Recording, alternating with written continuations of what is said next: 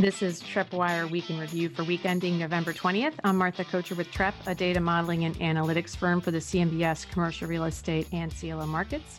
I'm with Manus Clancy, Senior Managing Director, and Joe McBride, Head of CRE Finance.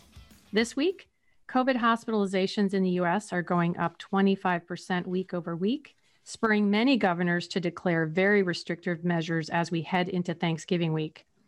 Meanwhile, economic news was a mixed bag. New jobless claims disappointed. Existing home sales blew by expectations. Manufacturing activity and retail sales slowed last month. We did, however, start the week with a more promising vaccine news as companies begin the FDA approval process. But Wall Street erased some gains after the news about New York City schools closing. Manus third quarter retail earnings showed that pandemic driven shopping is still surging, so we are seeing resilience in the face of a lot of uncertainty.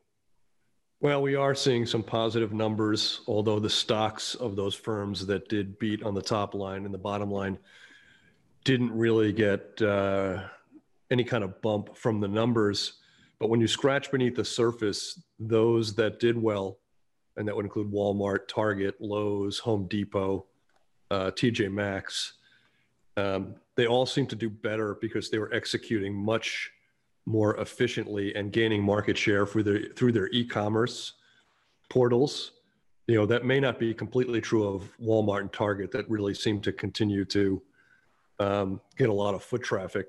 But in addition to that foot traffic, both have really executed on the e-commerce platform, and that has really juiced sales.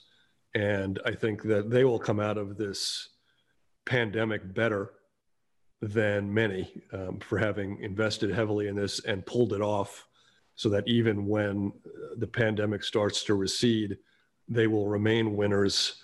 And I think those that have failed to capitalize on this um, buy from home trend will face a, uh, in Joe Biden's terms, a dark winter that will extend into uh, spring, summer, and fall. I hate to say.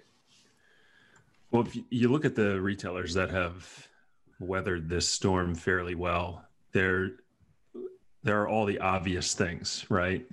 Maybe lower priced, um, much more uh, online presence. They've figured out the the pickup at the store, the curbside. They figured all that out, right? And that's partly due to the fact that they're smart and they have a ton of resources.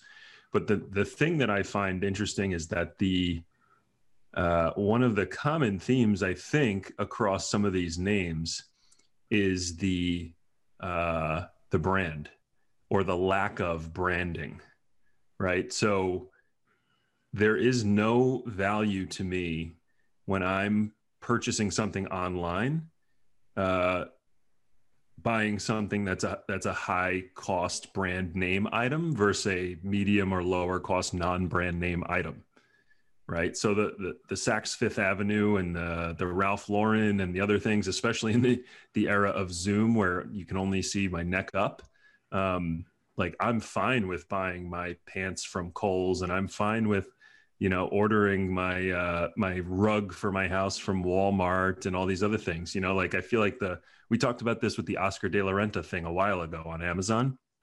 I feel like the value of the brand with these types of consumer goods is not as high as it used to be.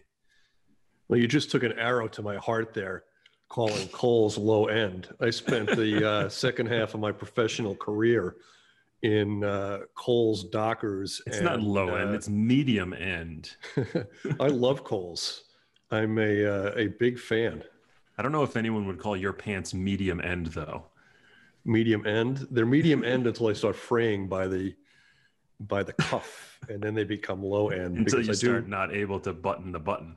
You know, I wear everything until it is uh, really unusable in any form whatsoever. Even once my shorts go, I'm still wearing the, you know, the waistband around my head as a sweatband. So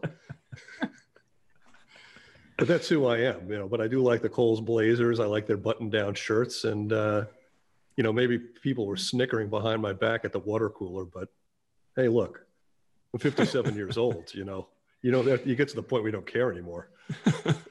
You were 57 years old when you were 27 years old. that's right. Um, Well, I, you know, it's just an interesting thing. I'm, I'm sure there's going to be some, uh, you know, marketing majors uh, out there in college right now writing their uh, thesis thesis papers about this. But the Amazon effect or the online shopping effect, like when especially these soft goods, like who cares about the brand anymore? I think you know with technology and like hardware and devices and things like that, that's probably still relevant. But I'm looking at these names: Walmart, Target, Home Depot, Lowe's, TJ Maxx, Kohl's, like reporting strong earnings. What do they do? They just provide like decent stuff at a decent price and they deliver it to your door quickly. Like that's just all it is. Like there's right. no more again, there's we're going to talk about it later, Madison Avenue, but there's no more this kind of high street kind of luxury allure or at least it's much much lower than it used to be because right. I can't wear my strawberry jelly. That's it. There's no Nabisco or that's right. just that's strawberry right. jelly. Well, it's that's funny like that, Kirkland. Uh, that's yeah, Kirkland, exactly. right. It's it's funny that you say that, Joe, because I think J.C. Penney, who's been struggling uh, for some time, they've just launched a. You ready for this word? Style leisure line. Style leisure. Style leisure. It's basically. Ooh sounds like some sort of disease leisure type clothing and uh, it's you know obviously at the low end of uh, the cost spectrum there was always that guy in, in high school that walked around with a t-shirt that looked like it had a tuxedo right it was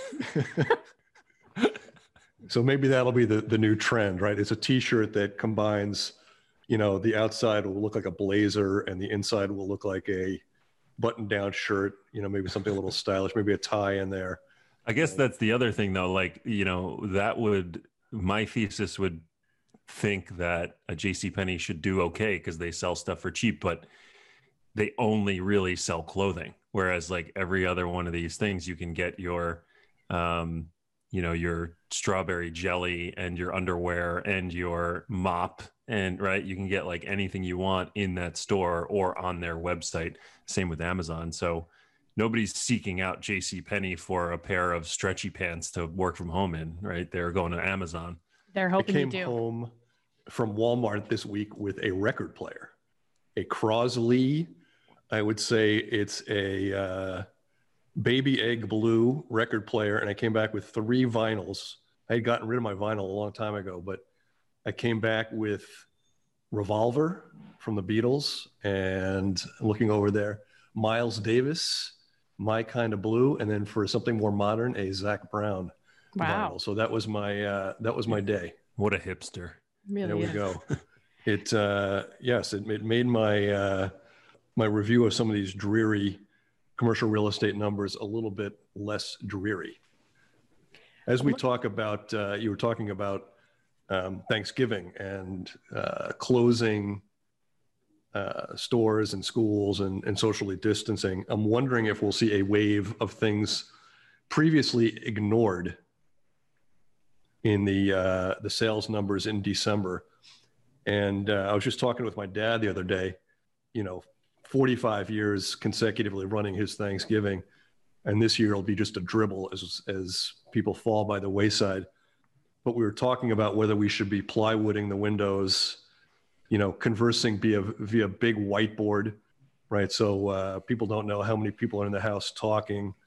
Big bags of ruffles so you can stick your phones in them so they're not traceable by the uh, authorities, and maybe some voice alteration devices so everybody sounds exactly the same. Very creative. Very creative. Uh, looking at hotels this week, an arbiter ruled that New York City owners will have to pay more than 500 million to employees displaced by COVID, which sounds like good news for the workers, but can the hoteliers handle that? Man, it is a tough slog for hotel guys right now. In addition to that, right, that, that's kind of the latest thing. We've talked about in past episodes that when you come out of this, you know, you have this increased cost of cleaning, right? Everybody's going to expect uh, a much higher level of disinfectant and um, evidence that you're using the strongest possible stuff to remove any uh, potential, um, you know, viruses. Um, this week we saw, uh, and we may talk about this later, Starbucks and Home Depot announced that they were raising uh, the minimum wage for their employees. Those those hikes in Starbucks case was going to be 10%. Home Depot is going to make permanent their previously announced raises.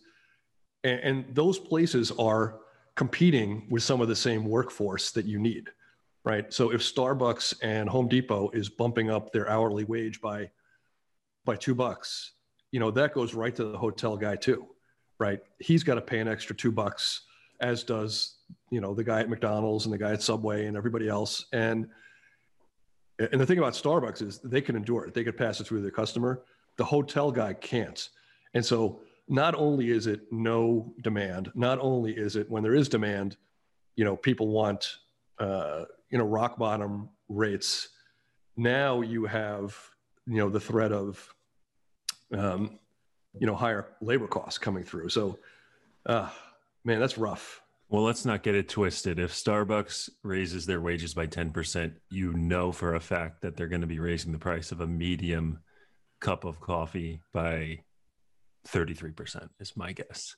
Um, I was thinking it's it's it's kind of just it's unfair almost and it's not I, I wouldn't use that word in reality, but it just comes to mind like it's unfair that a hotel a hotelier uh, would have to compete against a Starbucks for workers because Starbucks has something that is rel- has a, a, good that has relatively steady demand or inelastic demand, right? It, it doesn't really change whether you have a, a, pandemic or not, or whether you have, you know, your coffee is three dollars and fifty cents or four dollars and fifty cents, right? They're still able to maintain that volume and revenue, whereas obviously the hotels are in a totally different ballgame, uh, and they're competing you know, Starbucks is not competing against the bagel shop across the street, right? These people are going to go get their Starbucks coffee.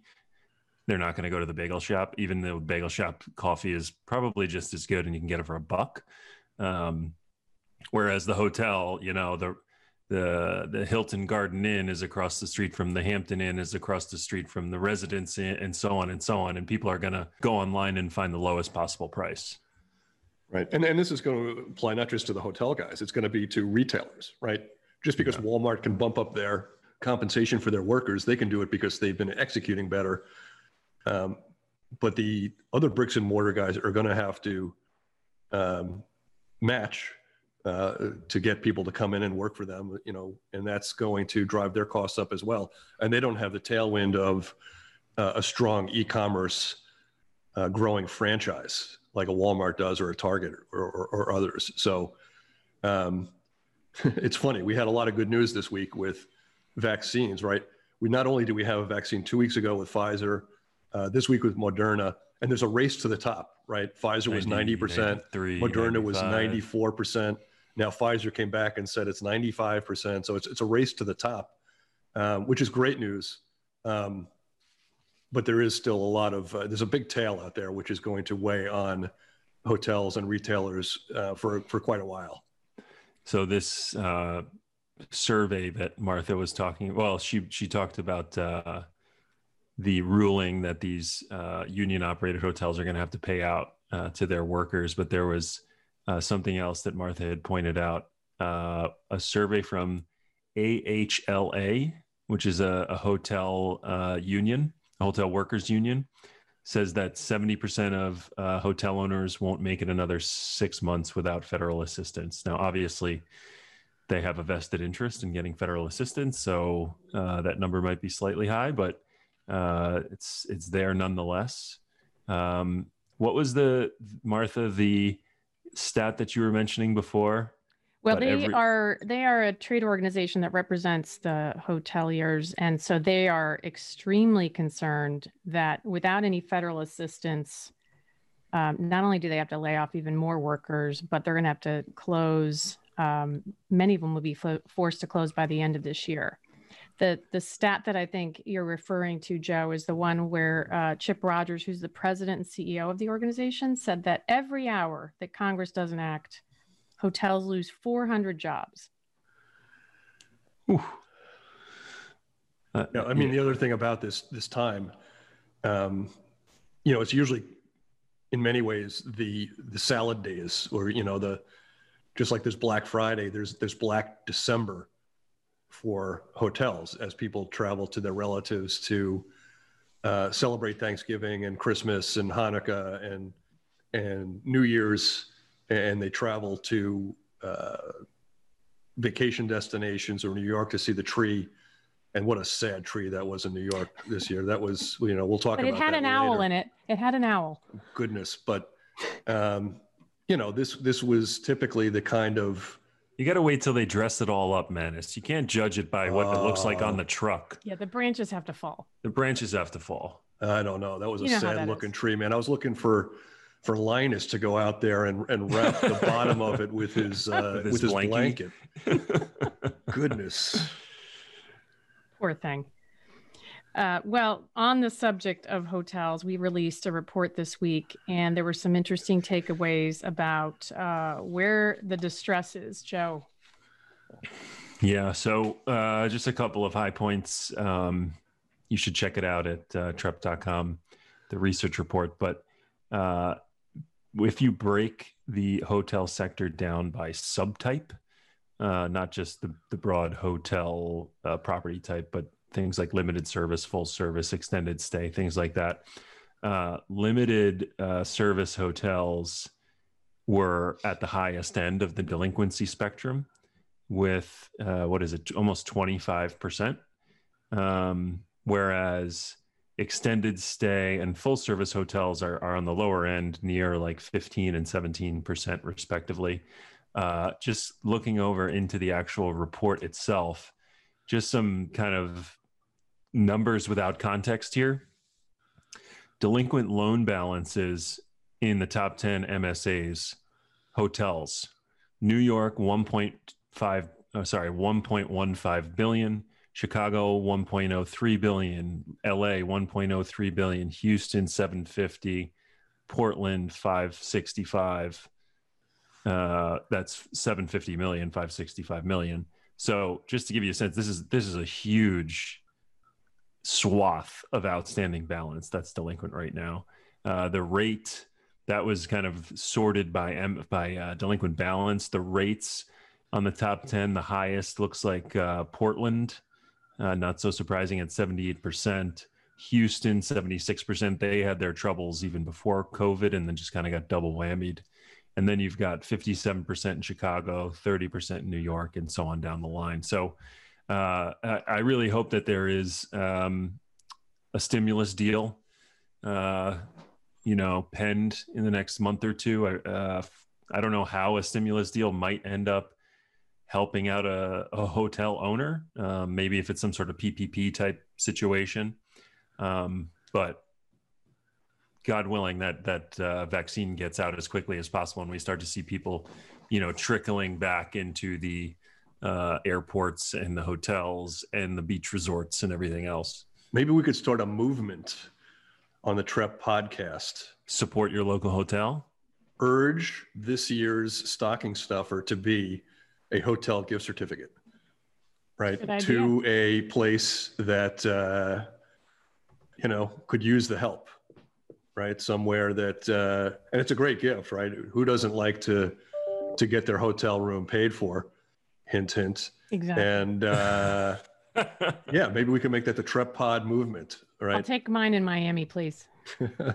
everybody go out there and uh, it's a great way to not have to go to the uh, you know outside your home to purchase it you could probably purchase it online and uh, put it in a nice decorative box with a little ribbon and uh, you're all set I don't know.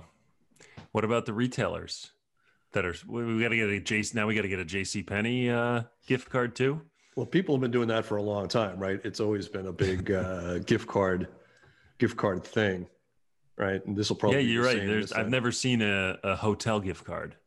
so there we go Good idea. support your local we get, need to come up with a good acronym for it though Yeah, if there's any hoteliers out there, email us at podcast at trepp.com and we'll uh, we will uh, be open to your ideas on how we get this going. anything to help the cause The Double Tree in uh, Southwest Idaho. All right. You're the winner. Manus, uh, you're working on some TreppWire stories. What are you working on? Yeah, we got a couple of big stories that are coming out Friday morning just to orient everybody. We are uh, broadcasting or taping this as we normally do on Thursday evening. Uh, so this would be November 19th. Uh, a couple of big ones coming out Friday morning. Um, a $30 million loan on the 545 Madison Avenue property was resolved with a loss of, wait for it, 97%, $29.2 million. We had written about a year ago that the servicer had stopped advancing um, at that time. So we knew something was amiss. The loan had been with special servicer since May of 2019. The note made up almost 4% of the collateral behind uh, a JP Morgan deal, 2014 C18.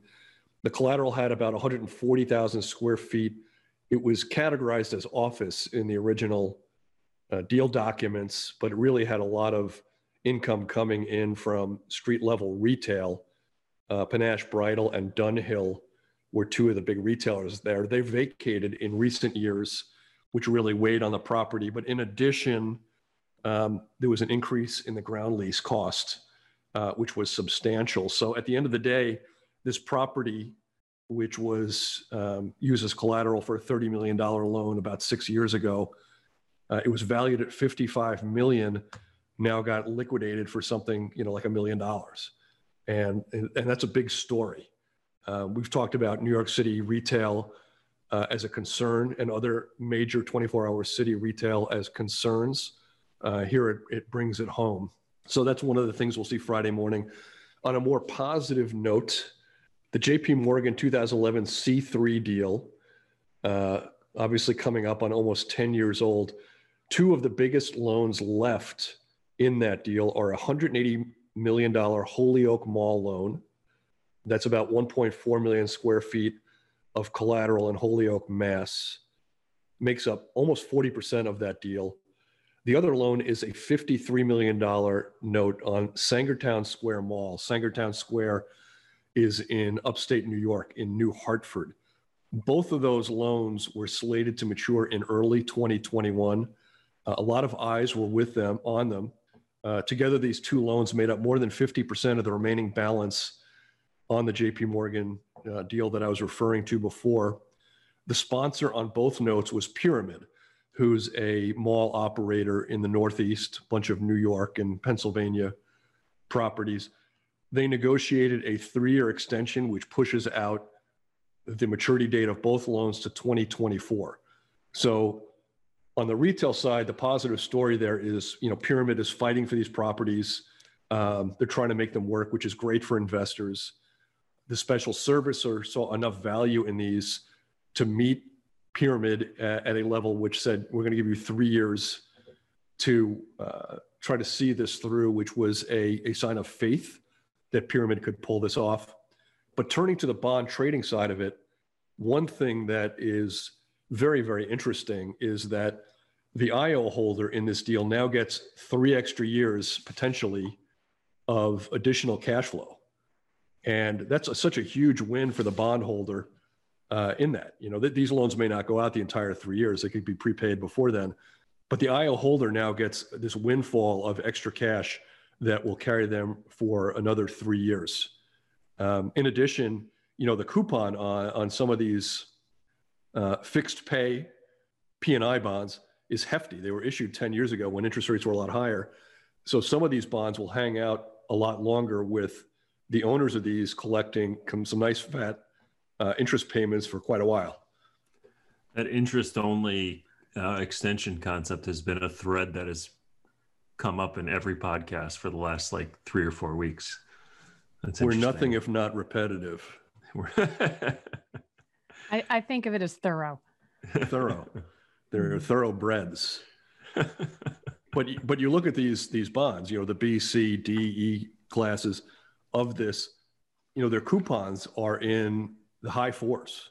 Right. So when you're talking about if, if this money came through to these bondholders and they were going to have to put it back into work, right? Put it out there again in new financing, you would be getting closer to, I don't know, 2%, give or take, right? Maybe less.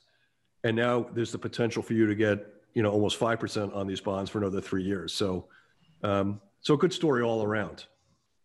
And we had a couple of good deals of the week, Manus. Yeah, it, it was uh, going into Thanksgiving. We have some things to be thankful for. You know, we, as we said, that extension is something certainly to be thankful for for bond investors and for those that want to see green shoots in the the mall and, and retail spaces. So um, that was one thing to be thankful for. I'm going to give you two others, which I thought were just terrific. The first one is street level retail in Los Angeles. So the property is 457 and 459 Rodeo Drive. It's Rodeo uh, Drive. Actually. Rodeo Drive. Yeah. um, Don't say that. Don't you say that. You're throwing me off my game. So both of these stories, by the way, come from the real deal. So I uh, want to give credit where it's due. Crown Equity and Ascendant Capital sold these proper this property or these properties, these two addresses, for 122 million dollars. Uh, that's for a 10,500 square foot property, 20% more than they paid for it in 2018. Uh, the property is leased to Alexander McQueen and Brioni, although Brioni is leaving, uh, vacating its parcel, which is about a third of the space, bought by a European investor.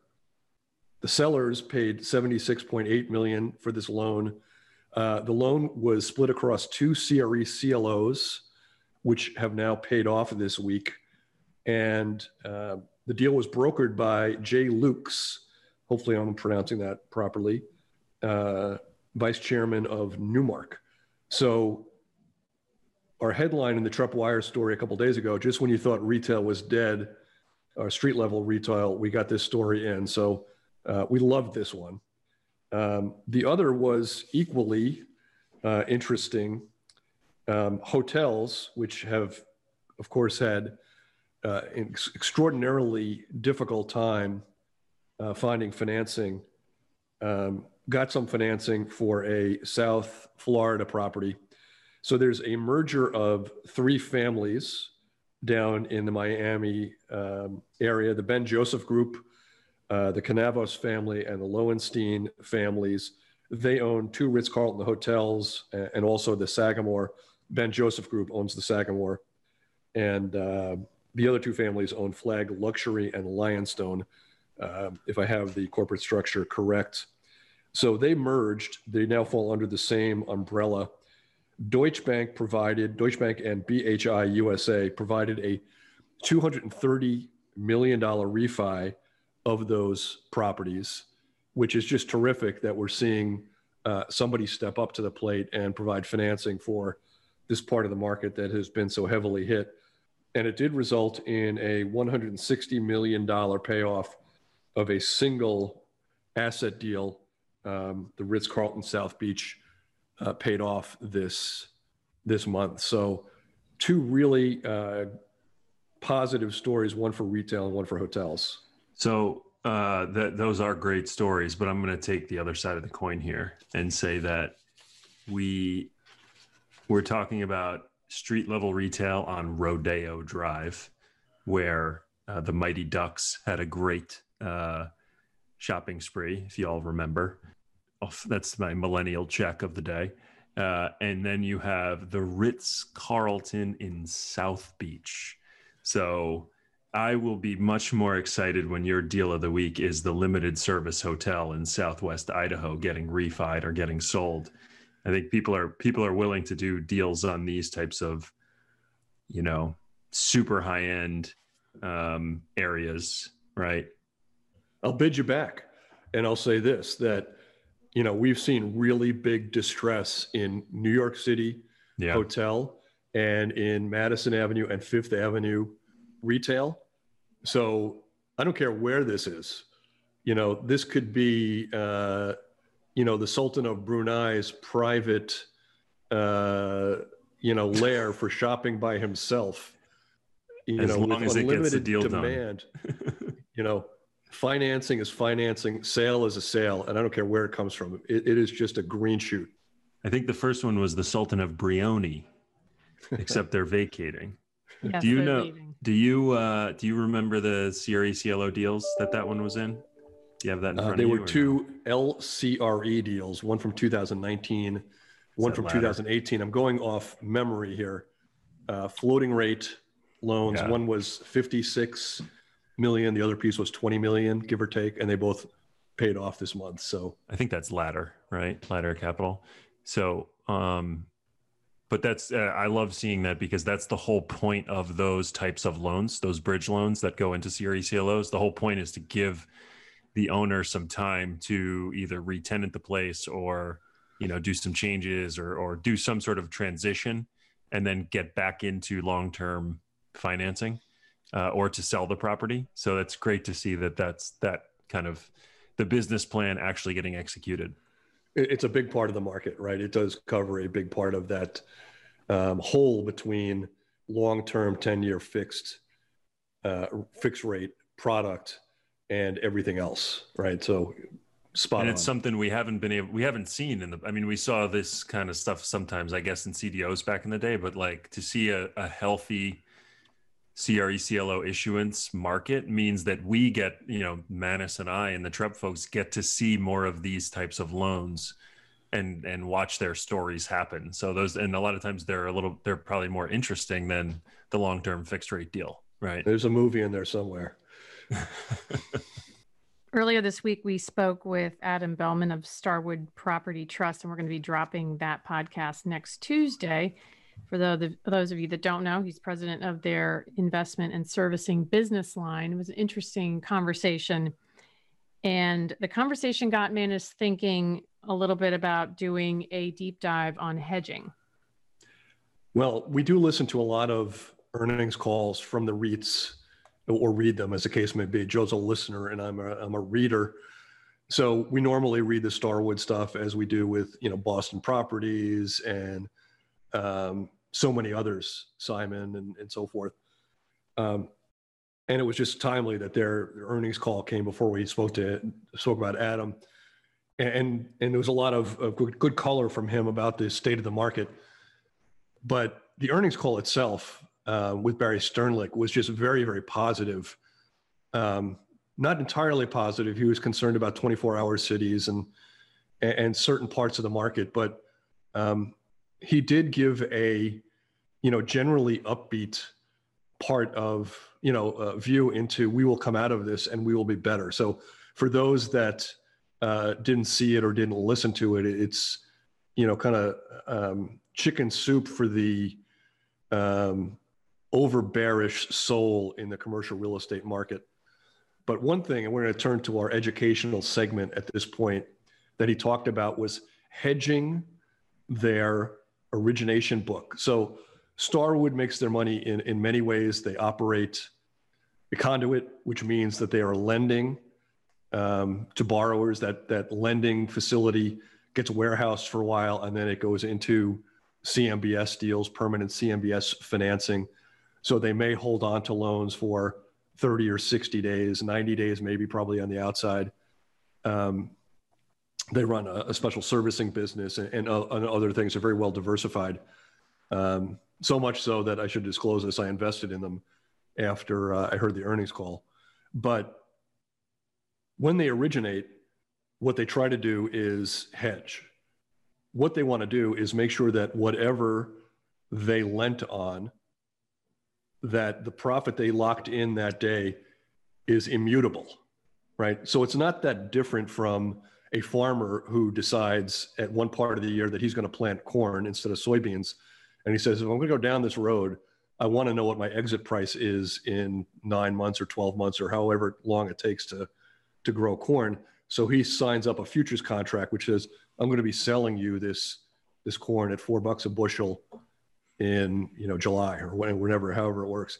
Here, the Starwood guys or anybody else who runs a conduit, so there'll be Morgan Stanley, Goldman Sachs, J.P. Morgan. The minute they originate a loan, they want to hedge it against something which says that we are going to be able to sell this loan at the exact same profit, ideally, that we would make two months from now as we would make today. So let's suppose that they made a 3% office loan today and they knew that they could securitize it all in with the IO and and all the bonds factored in at 275. They'd be making a 25 basis point profit. What they don't want to happen is for interest rates to go up, treasuries to go up 100 basis points, and them to be underwater. Obviously, they'd have to sell that loan at a loss. And they don't want spreads to go against them. They don't want spreads to blow out 100 basis points so that you know they lent perhaps at 200 basis points over the 10 year, but now they have to borrow in the CMBS market at 250 basis points over or 300. That would be a losing proposition. So what they do is they go out and hedge this so that if spreads compress, they make more money on their loan in the securitization side, but they lose money on their hedge. But in a perfect world, it's equal and opposite. So they're indifferent to whether spreads go in or out. If spreads go out, they lose money on their securitization side, but they make money on their hedge. And that's that's really the goal. The interesting side of it is we we've never seen this disclosed in an earnings call, is a that they hedge about 30% of their product. And you know, that is it's not 100%, it's not 70%, it's 30% of what they're doing is what they do. And um, that is something we never knew before. So hopefully that made sense um, to people. We kind of ran through that very quickly. If, if it didn't, please ping us and we're happy to get on the phone or, or to answer questions. But it is a vehicle to basically lock in your profit the day you make your loan. Well, and there are probably a couple of ways that they do it, right? I mean, I know that some conduits will short CMBX, right? Um, or long CMBX, I guess, whichever side of the case they're on or the you know what other ways are there? Whether they have interest rate swaps or something like that? Right. Adam did say this. He didn't say it on the podcast, but he did say it offline. Was that when there were total return swaps on the CMBS market, it was a much more efficient hedge mm-hmm. back in the day. That uh, CMBS or CMBX is not the greatest hedge because they do detach cash spreads, right, and derivative spreads can go um, in different directions or in the same direction, but of, of different magnitudes.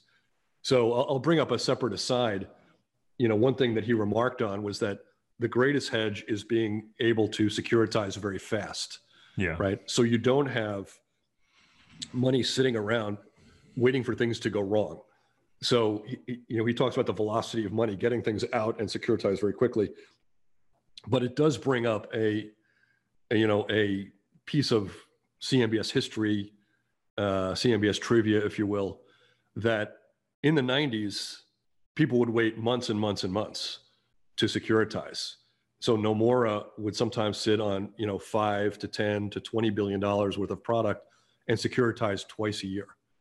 What we saw in the late 90s was the long-term capital hedge fund blowup, which had the potential to um, mutate and uh, have a contagion, a financial instability contagion that could have touched other banks, and they were basically um, bought out or, or covered uh, by a consortium of 16 investment banks. But spreads blew out at that time, and all of a sudden, Nomura um, found themselves uh, on the wrong side of that trade and lost a lot of money as a result of not hedging this, you know, being very long uh, CRE paper at the time.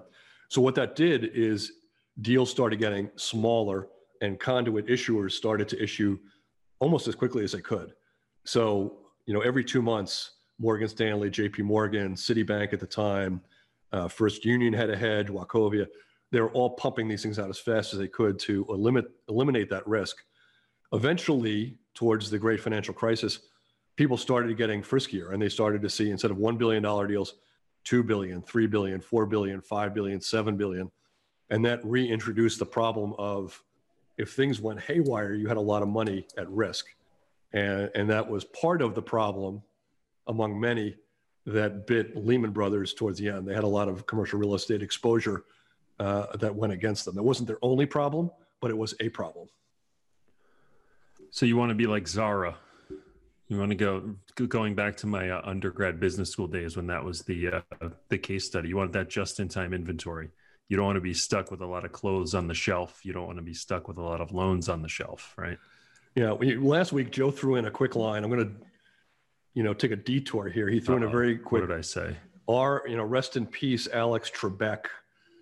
But it did have me thinking that, you know, one of my dreams would that someday, instead of being like student week or teacher week or celebrity week, they'd have CMBS week on uh, Jeopardy. And you guys would be ready. Wow. You know, I'll take uh, conduit originators for 800 and, or whomever the new guy will be. I'll take uh, 1998 Hotel Hope Note deal in Southwest Idaho for 2000, Alex. You'll have like a thousand. What do you people think? So, watching. Manus, if you're on that, if you're one of those guys, who are the other two people that are going to be on that show? Well, you got to say Trish Hall would be one of them. She is one of the real um, backbones. I hope I'm not embarrassing her by mentioning her name of having built um, the reporting package for CMBS, the IRP, and the data standards. Um, you know, I would think that she would be uh, the equivalent of that guy who ran off 75 straight uh, Ken. Jennings or Dan Holzhauer? Either one either one and then goodness there's so many other people that um, we could throw out there it, it's really hard to Let's just say Tom Fink. Make him Tom happy.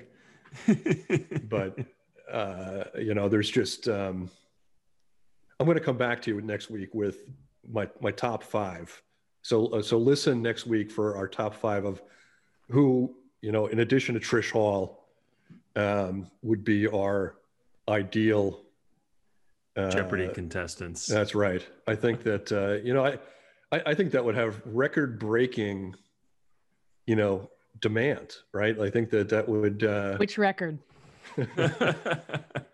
I mean, it would easily surpass. You know, when they have on, you know, the uh, the people like uh, John Goodman or oh, Celebrity Jeopardy. you know, Yeah. Celebrity Jeopardy, Alice Cooper, Gene Simmons. And it leads us to shout outs of the week, Manus. Uh, besides the Jeopardy contestants, uh, do you have any shout outs?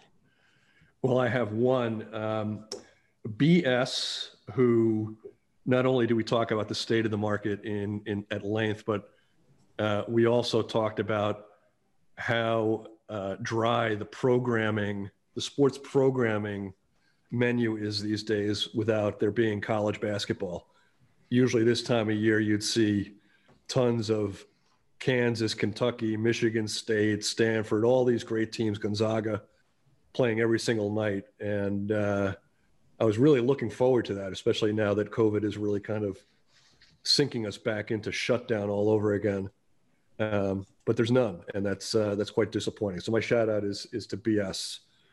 And we have some shout outs that came in through Twitter. So uh, it took us a couple weeks to wrangle those. We had Ed M, Vincent D, who Joe said he made it through the CECL tutorial. So we should congratulate him for that.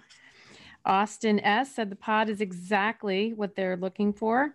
Vivian W in New Jersey gave us a recommendation on Twitter, and Joe A, who answered our question, What's your uh, least favorite song? Well, he wrote, Best song is I'm a Gummy Bear after the first listen, and worst song is I'm a Gummy Bear after the 300th listen.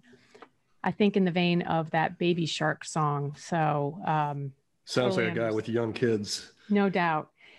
And uh, he was interested in our stress test results for banks, which uh, leads us uh, to the concept that we were going to cover a couple weeks ago. We noted that there were two bank failures in October, which brought the 2020 number to four. Not really a record by any means, but it does suggest that the pace of bank failures may be accelerating. What should we be watching for there? So I think, you know, early indicators or common early indicators to look at are the loss reserves. So these this is what banks are holding against expectations of future losses. Uh, we've talked about CECL ad nauseum on this podcast, but now that you actually have to reserve on all of your loans, um, it should, at least if the banks are doing what they're supposed to do based on the guidance, it should be a true indicator of what the bank expects to take uh, in losses essentially for the rest of time on the loans on their balance sheet on every at, every particular quarter and from Q2 to Q3, reserves actually were relatively flat to slightly lower. So, which makes sense because the outlook, the economic outlook from Q2 to Q3 has drastically improved.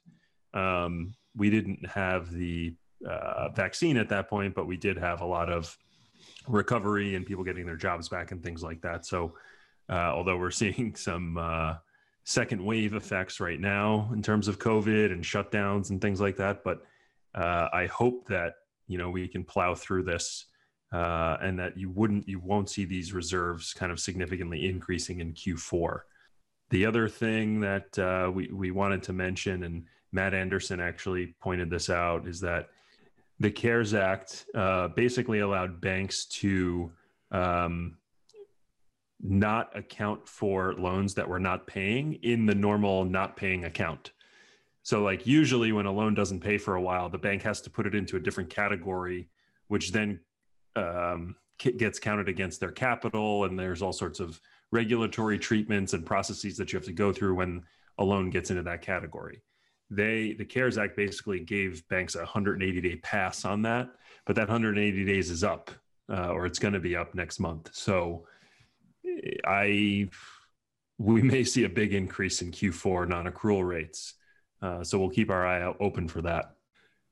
You, you bring up Matt Anderson, and you know, one thing that he built several years ago was a vehicle. It went through decades worth of call report data, um, macroeconomic data, things like unemployment, uh, the 10 year treasury, um, stock market indices, home price uh, indexes, commercial property values, and so forth. And he, along with Kathy Yu uh, at our organization, built this enormous regression analysis, which allows actually our users to go through uh, any bank they want to, from the you know SIFI banks to you know the the fifty million dollar community bank, and run them through a stress test. And what that does is it allows uh, our front end to put in stress scenarios and come up with what kind of uh, non-accruals um, each bank will see from their resi portfolio, their C&I portfolio, their commercial portfolio, how, how that will impact loan reserves, loss reserves, how that will impact earnings, how a falling 10-year treasury would uh, be reflected in net operating income or net income from the bank and so forth. So it's an interesting tool. We developed it really for those banks that had to do Dodd stress, Dodd-Frank stress testing, um, but it does apply to all. And uh, when you look at these banks, there are some that are very heavily impacted or, or weighted with commercial real estate lending. And, and those will be the ones to watch uh, in 2021 if uh, that commercial real estate overweighting, if you will, by those banks turns into either higher loss reserves, smaller equity positions, or um, enforcement actions by the regulators. So if anybody's interested in seeing that tool, um, we'll give you Matt Anderson's uh, bat number. Yeah, and you know, for better or for worse, commercial real estate has been at I wouldn't maybe not the center, but has been a, a, a large player in a lot of the losses that occurred in prior downturns. So because of that, uh, it happens to be you know square in the middle of most regulators' radar as well. So there's all sorts of capital rules for banks that have certain exposure to commercial real estate, and that plus this whole new CECL reserving standard may actually I don't know if this is true or not. It's a it's a gut feeling, but banks usually do prune their portfolio in in times of stress, right? They may sell off pieces of their portfolio. They may uh, act differently than they would in a normal time, and I think that that activity may be accelerated this time around, or slightly accelerated this time around, due to um, this whole CECL concept. So I don't know if that's true. We'll see if it's true, but it's just what my gut's telling me. It's almost like a terrible feedback loop in a way, right? Because in that period when you're making assumptions that are a little bit more draconian, your value fall, falls. And if you're of that mindset where when this kicks in, I want to sell, it almost is ensuring that you're going to be selling low every time. So it may take some kind of discipline for the banks to say, I know this looks bad, but we got to wait this out. Yeah. Well, it's everything that all the anti CECL folks were talking about before CECL was was finalized. So that it's pro cyclical and you know it'll cause people to lend even less during downturns and stuff like that. So, but we won't bore you anymore with that. No one's no one's asleep. They're they're enwrapped at the end of their seats. The CDC is urging Americans to stay home for Thanksgiving and not travel. But even before that announcement, it seemed that only about 35% of people were planning to travel by car, down from 65% a year ago. So it sounds like smaller gatherings are in store this year. Maybe Thanksgiving for two, one. The late night fist fight over who's stealing $100 bills from the Monopoly banker is officially called off this year.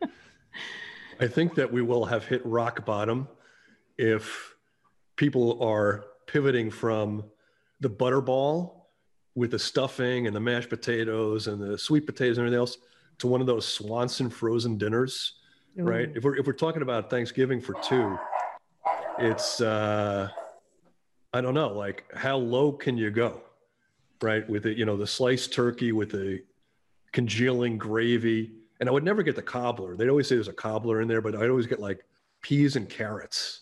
Come on.